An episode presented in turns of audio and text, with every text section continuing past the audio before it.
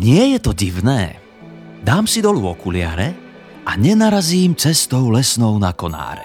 Ale viem kráčať. I keď veci tratia tvaria hmlisté sú a čím sú ďalej, tým sa marí mi viacej pred očami. Takže radšej zrak si celkom zatvorím a dobre mi tu tak. Tu si to môžem dovoliť, tu netreba ohľadov žiadnych. Srdcom hľadím do neba a duša v Tvojej vôli Bože nepoblúdi. Tu si to môžem dovoliť, tu nie je to ľudí, ktorí by nadali mi do slepáňov slepých. Ó, dobrý les, Ty nezazlievaš mi ten prepich, že môžem zhodiť dioptrí 22 a hriať sa ako lesné zvonky trasľavé na slnku. Jeho požehnanie piť a v tieni si potom odpočívať k Bohu obrátený. Ó, dobrý les, ó, dobré lúčiny, ó, dobrý mach. My vo svetle sme, oni zostali tam v tmách, bo oči majú, ale nevidia, jak vravia žalmy. Aj mne Boh oči dal, ale také slabé dal mi, aby som učil sa vždy milovať a hľadieť bytím celúčkým, celým, duchom, srdcom. A ja mocne cítim, že očú netreba mi. Stačí, že mám cit a hmat. Tak sa vám kvety najviac chcem vždy podobať. Už to dnes dobre viem. Viem, pochopil som práve, že bez očú sa každý môže dívať v sláve nebeskej. Jak aj bez účú čuť môže jasne, ako aj bez úst spievať hymny lásky šťastné.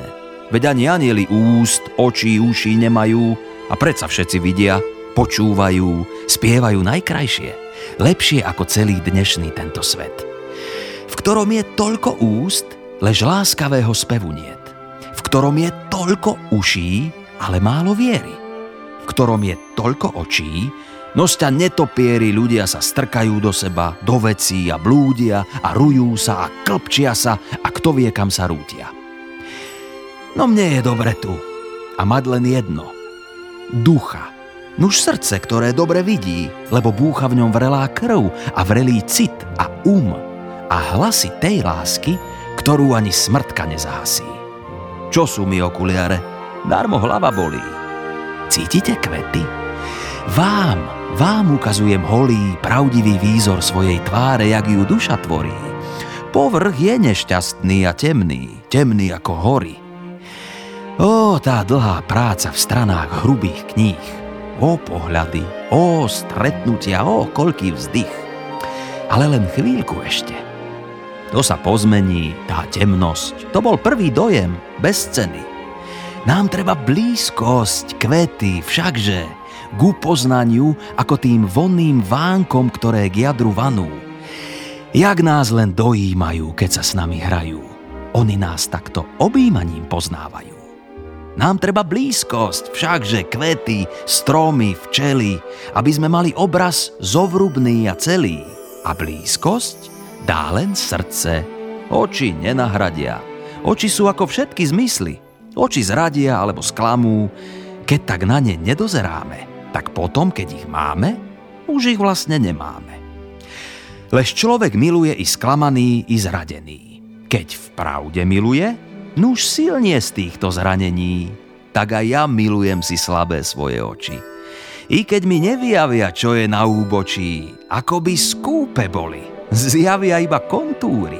Á, také oči nemožno brať nikde na túry, ja si len srdce svoje beriem, cítim, vidím ním a oči najradšej si slzami vše zatvorím. A vidím výborne, jak vidia kvety. Hoci podoby stromov, hôr a lúk sú ako v noci a rastú, rastú, až sa celé rozplývajú, čím bližšie oči sa im všere prizerajú. Raz idem s Valaškou, raz idem zasa s Kijakom, nie, že bych sa bál, ale takto sa dorozumievam so zemou, s chodníkmi. A stromy, keď sa rozpievam kročajmi váhavými ako v Božom chráme, tak idem v bázni, úctivo a opatrne. A keď sa zraním, poboskám zem, vás i trnie. thank you Zdravím vás, vitajte pri počúvaní podcastu Bánovecká knižnica, prostredníctvom ktorého chceme, aby vám zachutila literatúra. Kúsky sladké, aj tie s možno trochu trpkejšou príchuťou, proste také, ktoré by ste si mohli obľúbiť, keď ich lepšie spoznáte. Moje meno je Mirka Ábelová a spolu s našimi hostiami vás prevediem niektorými literárnymi dielami. Práve ste si vypočuli báseň od básnika katolické moderny Janka Silana, ktorú vám recitoval známy slovenský divadelný, filmový a dubbingový herec Juraj Kemka, ktorého môžete poznať z divadla Astorka Korzo 90, napríklad z predstavení Čudné popoludnie doktora Zvonka Burkeho, Idiot alebo z Jamy Deravej, ktorá už, ako som sa dozvedela, sa dnes bohužiaľ nehráva čo je škoda, lebo je o Slovákoch a Slovenkách a o všelijakých našich neduhoch. Ale poznať ho môžete aj z telky, napríklad z partičky, vo štvorici po Slovensku či z paneláku. Pekný deň, ahoj, vitaj. E, ahoj Mirka, teším sa, že uh, som tu v tomto krásnom liceu. Prečo si si vybral práve na úvod báseň Janka Silana? Tak akože vybral som si ju, ale ona ma tak uh, ako keby... Um, sprevádza od Vysokej školy muzických umení, kde sme e, recitovali spolu s mojimi spolužiakmi, tak tam som sa k nej nejako dostal. Nejako tak mi prirastla už k, k srdcu a preto som si ju vybral. Aké boli tvoje začiatky s literatúrou? Kedy si si, si si tak uvedomil, že máš rád knižky? Bolo to naozaj, keď si bol ešte malý chlapec, alebo až napríklad v puberte neskôr, alebo na tej vysokej škole? No tak neviem, že e, kedy sa počítala puberta v mojom veku, ale ak sa teda počítala okolo tých 13, 14, 12, 13, 14... Ja som tiež tak mala vtedy no, ešte. No tak áno, vtedy som tak začal a e, ja som začal e, pánom Tragáčikom, alebo teda Zbignevom Nienackým, neviem, či som to správne vyslovil, toho som úplne hltal a potom um, tých troch pátračov som miloval. Čo ty a vzťah k poézii? Obľúbil si si možno nejaké básne, keď si bol puberťák, ja neviem, mm, napríklad ja som si obľúbila vtedy, alebo vtedy som sa zamilovala do Bytnikov, do Bukovského, do prekliatých básnikov.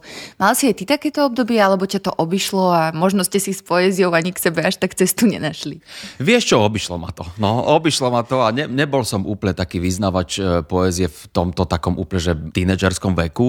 To skôr, keď si spomínam, tak my sme akože tvorili také všelijaké básne. Už na základnej škole som mal takého spolužiaka Miro Krištofik a my sme proste písali také hlúposti uh, svoje vlastné.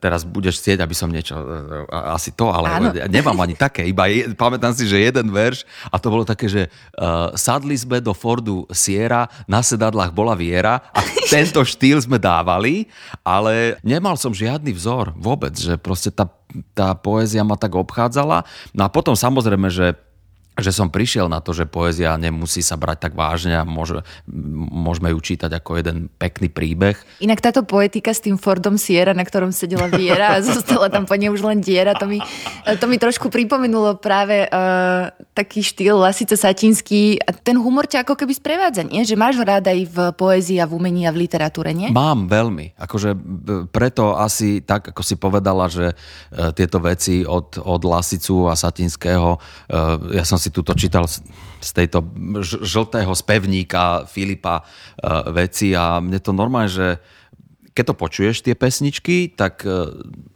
ani sa ti nezdá, že sú to že zhudobnená báseň, že máš pocit, že to nie je také, ale, ale áno, veď je to vlastne básnička a mne to pripomenulo túto Fordu, For, Forciera. A mne teraz naozaj. Viera, že, že, že, že, že to je podobné. No a kedy ty osobne siahaš po knižke? Máš čas čítať? Vieš čo, mám čas čítať, vždy si ho akože nájdem.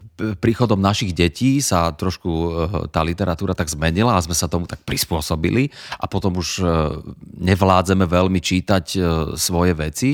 Takže teraz sme tak akože 5 rokov v takom tom detskom trošku svete, knižnom, ale, ale zase musím povedať, že ten knižný svet terajší je úplne iný, ako keď my sme mali toľko, čo majú moje deti teraz, keď sme mali 5-8 rokov, tak fakt len do Pšinského hrôzostrašné rozprávky boli a nič viac, ako keby, obrazne povedané, samozrejme, že boli. Ale teraz je tej literatúry úplne, že šialene veľa a, a je fantastická. Akože to, to ne, nechápem, že sme si tak doma hovorili, že taký, že, že David Williams, že to je taký autor, že choď ho pozrieť, že do, do knihkupectva prídem tam a tam mali milión knížiek, odváliam sa, že to za našich čiast to neexistovalo Takže že majú teda velikánsku výhodu tie deťurence teraz. Uh, máš ty osobne nejakú vysnívanú literárnu alebo teda divadelnú postavu, ktorú by si si chcel zahrať? Nemám. Nemáš? Nemám. Žiadna taká výzva? Nevieš čo, ne, neviem. Ako, ta, máš, myslíš tak, že by som teda akože chcel hrať Hamlet, taká túžba? Nemusí to byť úplne, že Hamlet, môže to byť aj Macko Uško, čo ja viem. Akože... Ale niečo, vieš, že by si spovedal, že to by bolo super, že to by som si fakt chcel vyskúšať a ešte sa mi to nepodarilo. Nemám takého. Mm-mm, nemám takého typka. Nemám. To tak príde nejaký podľa mňa. Alebo si nejakého vymyslím. Vieš. Alebo ti niekto nejakého napíše. Alebo, vidíš, toto je lebo niekedy mám pocit, že sa tak ako keby e, som sa nevedel vtesnať do nejakej roli. Že tak snažím sa tak ubziknúť tomu a vždy ma to tak snaží ten režisér alebo taký ten jeho nejaký mantinel ma snaží sa dostať do ňoho a niekedy sa to nedá. Ak si dobre pamätám, tak v tej partičke práve, musím sa priznať, že som videla len zo pár dielov, ale uh-huh. tam to bolo založené celé na improvizácii, nie? Áno. je ti vlastne improvizácia blízka, aj keď sa teda snažíš byť herec, akože že neimprovizovať, že musíš ísť podľa nejakého scenára alebo niečoho, čo ste sa naučili? Láka no, ťa to? Akože preto to vzniklo vlastne, lebo ešte predtým, ako sme začali nakrúcať partičku, tak my sme robili v divadle s Majom Miezgom, s Robom Jakobom a s Lukášom Latinákom sme robili také, že sme si to pomenovali, že nepripravení a vlastne inšpirovali sme sa Jirkom Lábusom a Kaiserom a oni robili také improvizačné veci, mali také, že filozofali si tému a mali na prípravu tej etidy alebo toho, proste tej ukážky nejaké 2-3 minúty a my sme sa nimi inšpirovali a toto sme robili v divadle. My sme nemali 3 minúty, ale mali sme 10.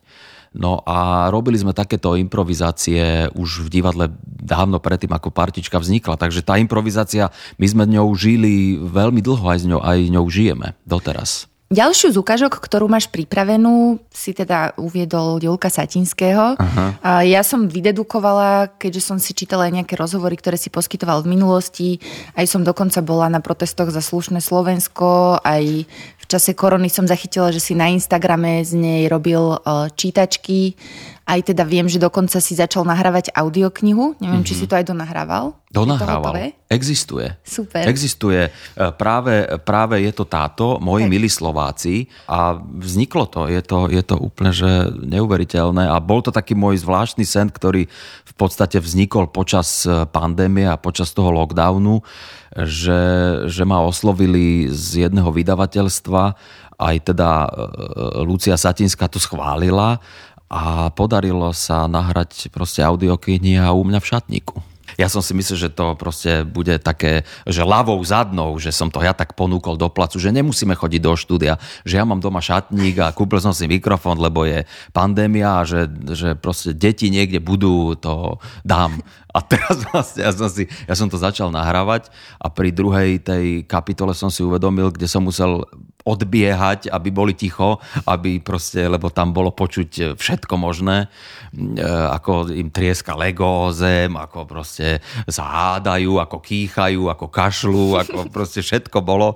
No tak potom som to naozaj... Takže potom si ešte dorábal izoláciu do šatníka. No 500 krát som to olutoval, ale podarilo sa mi to nahrať. No. Je to nejaká ako keby odlišná robota, napríklad keď si to porovnáš, dajme tomu, s dubbingom alebo s nejakým iným nahrávaním textu ako uh, pre teba ako herca?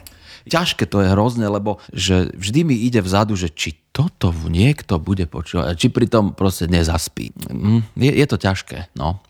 Lebo e, moja akože top audiokniha, ktorú ja mám niekde na piedestáli umiestnenú a zase to má súvis s mojimi deťmi, je, je Slavka Halčaková, ktorá narozprávala Pípi dlhú pančuchu. No a to je úplne že topka všetkého, lebo proste tam e, pri tých ostatných audioknihách ako keby ja stratím niť, vieš, že keď mm. ideme v aute alebo, alebo dom, doma si to niekedy pustím, tak zrazu proste začnem uvažovať počas toho, ako e, počúvam, tak čo mám kúpiť alebo niečo. A zrazu e, mi ujde, že tak si hovorím, že zle to je nahovorené Možno, že to nie je pravda, ale teda pri tej Slávke úplne, že je to neuveriteľné, že čo ona vytvorila. No a ty si teda nahovoril mojich milých Slovákov, čo teda klobúk dole. A, a ty si sa vlastne o tejto knižke vyjadril, že je to podľa teba veľmi múdra kniha. Podľa mňa bol Julo Satinský celkovo veľmi múdry človek. A mám takú možno špekulatívnu, možno aj naivnú a teda veľmi hypotetickú otázku. Či si myslíš, že keby sme možno ako ľudstvo viac čítali takýchto múdrych ľudí a múdrych kníh, či by sme neboli lepší? Boli. Boli, že? No hlavne by sme Áno, lepší, v podstate si to dobre povedala. Lepší, lebo to zahrňa aj to, že, že, že máš informácie, že si vzdelaná, že proste vieš súvislosti, vieš nájsť, že čo je biele, čo je čierne, lebo toto teraz trošku tak akože, no.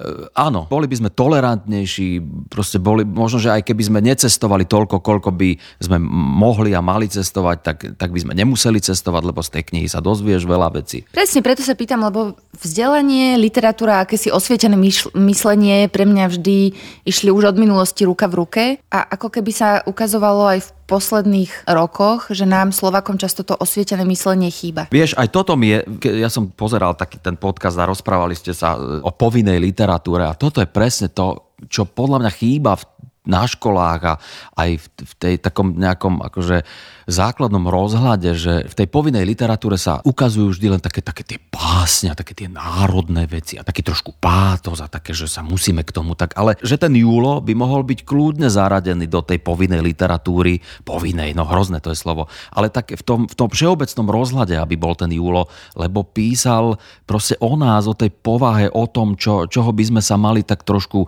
vzdať a zabudnúť na to a, a tak, tak nejako byť tak ľudskejší, no, že, že vyzývam ľudí, aby čítali viac Júla, no. Aj na školách. Tak prečítajme si z neho niečo. No, chcel som prečítať, mo, mo, tak neviem, koľko máme času, ale volá sa to, že balamútime sa. Začína to takým motom zo slovníka cudzích slov, kde vysvetľuje slovo kamufláž, čo to je. Kamufláž je zakrývanie, maskovanie, vojenských objektov, akcií a podobne. Je to tajné oznámenie podľa dohovoreného kľúča, utajovanie dačoho nepríjemného, zlého vôbec. To je vlastne kamufláž. No a začína to tým, že Slováci a Rusi majú presné a výstižné výrazy na kamufláž. Slováci tomu hovoria balamútenie. Rusi abmán. Píše sa to obman. Oni nás balamútia. Uh, ani nás obmanývajút. Ľud totiž má perfektne vyvinutý cit na niektoré panské huncúctva. To, čomu sa po pánsky hovorí kamufláž. V našej civilizácii sa prepracoval gruzinec Stalin k takému perfektnému kamuflovaniu, že povýšil kamuflovanie na umenie.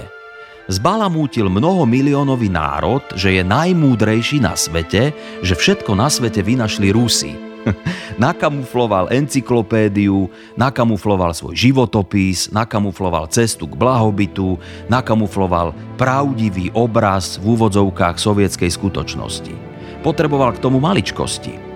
Vyvraždiť svojich spolužiakov, učiteľov, proste všetkých, ktorí sa pamätali na jeho skutočné detstvo – vyvraždiť milióny rolníkov, ktorí kašľali na sovietskú skutočnosť a vyvraždiť celú plejádu vedcov, spisovateľov a pásnikov, ktorí sa priečili podať jeho pravdivý obraz sovietskej skutočnosti.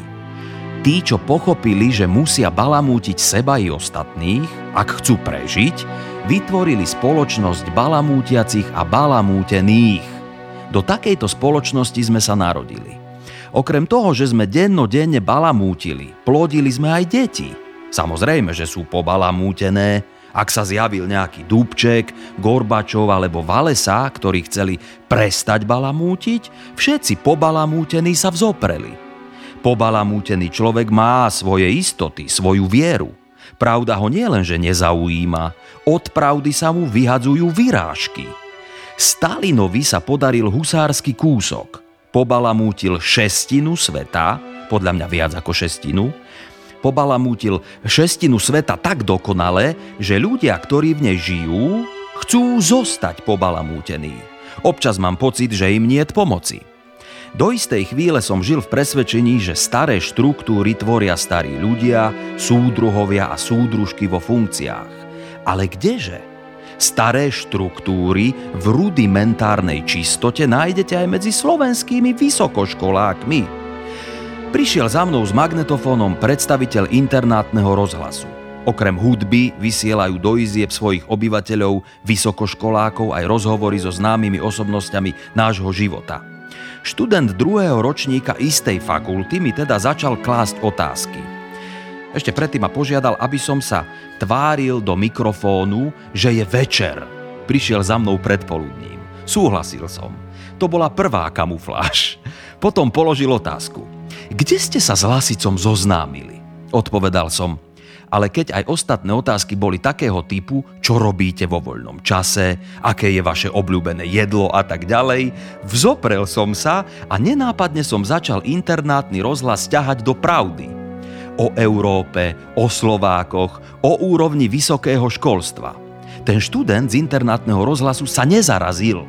Kládoli naďalej napísané otázky od veci. Ten študent bol stará štruktúra. Dosť ma to bolelo a štvalo. Oproti mne sedel človek, s ktorým sa nedalo normálne zhovárať. Mlel si svoje ďaleko od Európy, od pravdy, od súčasných problémov. 20-ročný spokojný človek – spokojný so svojím amatérizmom a priemernosťou. Dovolil mi povedať svoj názor, ale bol odo mňa ďaleko.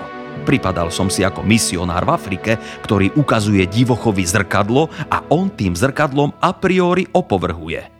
On vyrástol v džungli, kamufluje civilizáciu a kamufláž mu bohato stačí. Čudujete sa mu?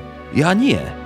Žije v krajine, v ktorej sú kamuflované peniaze, kamuflované informácie, kamuflované demokratické dialógy, žije v priestore, v ktorom karavána šteká a psi idú ďalej. No, tak Dobrá je... depka, že to tak platí stále. Ja som si to prečítal teraz doma a to platí úplne, že stále. A toto kamuflážové je strašne smutné. No, náš systém je celkovo asi dosť nastavený, teda myslím vzdelávací systém na nejaké biflovanie, omielanie uh, vecí namiesto hľadaní súvislosti a možno rozvíjanie nejakého kritického myslenia, čo asi súvisí aj s tým bývalým režimom, alebo nie asi, ale určite.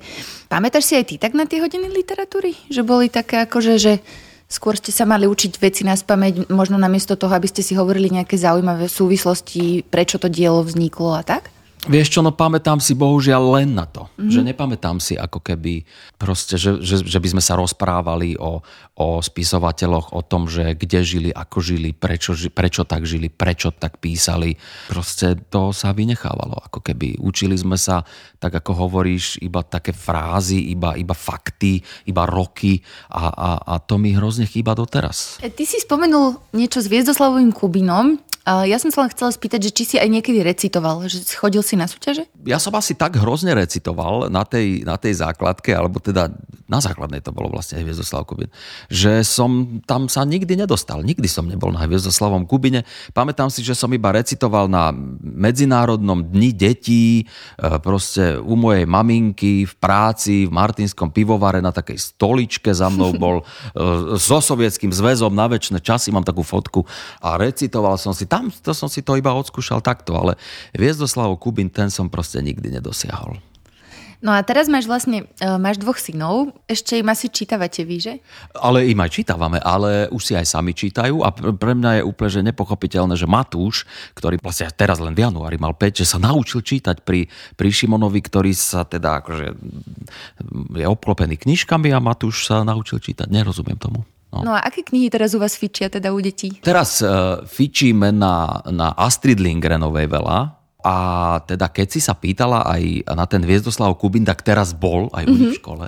No, tak tiež sme siahli po Janovicovi a proste sme sa zrazu celá rodina doma učili. E, ani sme sa to neučili, ale keď sme si to čítali, no tak e, o Petrovi najdlhšom centimetrovi sme, všetci ho už máme. Tomáš Janovic, to je aj pre mňa taká spomienka na detstvo. Ja som vyrastala zase na rozprávkových varechách. A práve Tomáš Janovic je, myslím, ďalšia ukážka, e, ktorú máš pripravenú. Tomáš Janovic je, a to, to čo hovorí, že vlastne až teraz v tomto veku ja proste prichádzam na to, že tie Janovicové veci sú úplne že geniálne. Že on má taký dar Boží, že, že, že proste nerozumiem tomu, že ako sa to môže stať. Že toto má tento, Jan, tento Tomáš. Ale nielen pri detskej literatúre, on dokáže trafiť ten klinec po hlavičke asi úplne vždy úplne. a pri všetkom.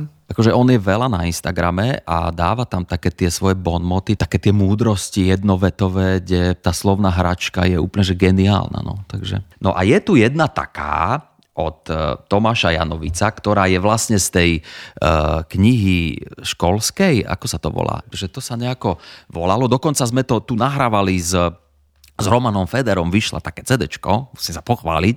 No a ja som tam e, spieval túto hodinu žalovania, nebudem tu spievať, lebo to, to by som sa netrafil do tóniny, ale že vlastne toto tiež vystihuje takých tých ako keby no, takých tých súčasných petolízačov. A vlastne nemusí to byť človek, ktorý je v triede nejakej základnej školy, ale to môže byť normálne náš súčasný 40-ročný alebo 50-ročný e, proste rovesník hodina žalovania, Tomáš Janovic. Vravia o mne v triede, že som žalobaba. To je veľký omyl, veď ja nie som baba. Ak to nie je baba, ale správny chlap, nie je žalobaba, iba žalobab. Žalujem vždy vtedy, keď už trieda pustne. Neviem ešte písať, tak to robím ústne, aby každý hriešník sa raz spametal. Na všetkých som v striede veru pamätal. Koho zažalujem, bude mi raz vďačný, tak sa prestaň hambiť, aj ty rýchlo začni. Najprv potichu a potom dôrazne. Odnes v triede žalujeme dvojhlasne. Jano s Jožom vedľa Marty cez prestávku hrali karty. A tá Marta vedľa Zuzy nakreslila obom fúzy. Potom je tu ďalší malér. Včera okno rozbil valér. Napriek tomu naša viera s Valérom sa poneviera. žalujeme, žalujeme obaja a v tom trieda posiela nás do hája. A keby len, prosím, pekne do hája, ale nás aj všetci mastia a jaja. Jaja, jaja, jaj, nie na oko naozaj. No perfektné. Úžasné. Úžasné. To je taký, lebo ja mám taký pocit, že proste, že ten Janovic je taký národný poklad žijúci ešte. To je proste tak. No. Mňa fascinuje naozaj, ako sa všetci títo múdri a veľmi šikovní ľudia prepletali vlastne no. a vytvorili takú, takú zvláštnu skupinu, ktorá sa teda postupne rozpadáva, bohužiaľ. No, veď to je to. A zatiaľ teda ešte nie sme asi svedkami toho, že by začala nejako viditeľne vznikať nová, ale verme tomu, že nič nie je stratené. Toto je vlastne smutné, čo si povedal, že nevzniká nová, že, že proste... Možno to len zatiaľ nevidíme. Možno... Ale už by sme čas. to... Nie, podľa mňa, pod, podľa mňa už by sme to videli. To, veď kedy? Však veď oni od mali, teda od malička, no veď ale keď už mali 20, už bolo jasné, že, že, to, že, že tu vzniká proste silná táto generácia proste týchto ľudí, že, že, že nevzniká. No, čo teraz budeme robiť, Mirka, s tým? Uvidíme. Dáme tomu čas. Alebo podľa mňa každý robíme svoju prácu čo najlepšie, ako vieme a uvidíme. Dobre, ešte toto som vlastne, e, tuto Milan spomína Lasica pred e, piesňou e, v jedálnom vozni, tak tuto Milan spomína, že Jaro mi povedal, že taký dlhý text nikdy v živote nezhudobnil. Ani ja som ho nevládal dokončiť. Pomohol mi Tomáš Janovic. No, že to bolo to doťuknutie, o ktorom som hovoril. Že... To je inak nádherný text. To je nádherný text. A naozaj je dlhý, brutálne. No, ja vždy strašne závidím uh, Lasicovi, že takéto texty napísal. Vždy si neviem, že prečo som takéto niečo nemohla napísať ja. A podľa mňa vtedy je dobrá báseň, keď básnik závidí tomu druhému básnikovi, že toto nenapísal on.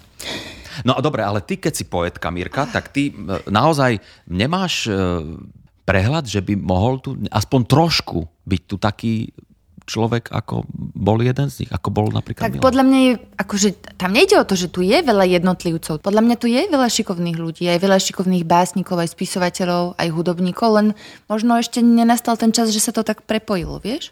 Ale e, e, Neviem. Čo je čas? No tak Neviem, ja to, to nevidím nejako úplne Tak potom nie sú, no proste nie sú, nie sú, podľa mňa nie sú. podľa mňa talentov je tu veľa len sa ešte možno nestretli. No mám ešte pre teba takú nachytávačku, ktorá je ale veľmi jednoduchá. Čo spája tvoje tri dnešné ukážky? Janka Silana, Tomáša Janovica a Juliusa Satinského. No nič iné ma nenapadlo, iba humor. No, nedal si úplne správnu odpoveď, lebo... Ja to mám iné slovo a No, viackrát sme ho tu spomenuli a to slovo je múdrosť. No veď, Takže tak, ale, ale- od toho si tu ty, aby si to pomenovala. Takže určite sa zhodneme, že vlastne vyhrali sme obidvaja, lebo aj múdrosť, aj humor je to, čo naozaj spája eh, týchto troch pánov. Ja ti veľmi pekne ďakujem, že si súhlasila, že si prišiel do nášho podcastu. Ďakujem, že si si pripravil ukážky aj že si nám tu prosprával všelijaké zaujímavé veci. A vám, milí posluchači a posluchačky, ďakujeme za pozornosť a majte sa krásne a čítajte knihy a buďte múdri. Ja ďakujem za pozvanie. No mne to nejako rýchlo ušlo. Ja som si myslel, že tu budeme trošku dlhšie. Čo toto má byť? To je aký krátky podcast? Tak to vypneme a môžeme si tu ešte čítať. Dobre. Čauko. Čau.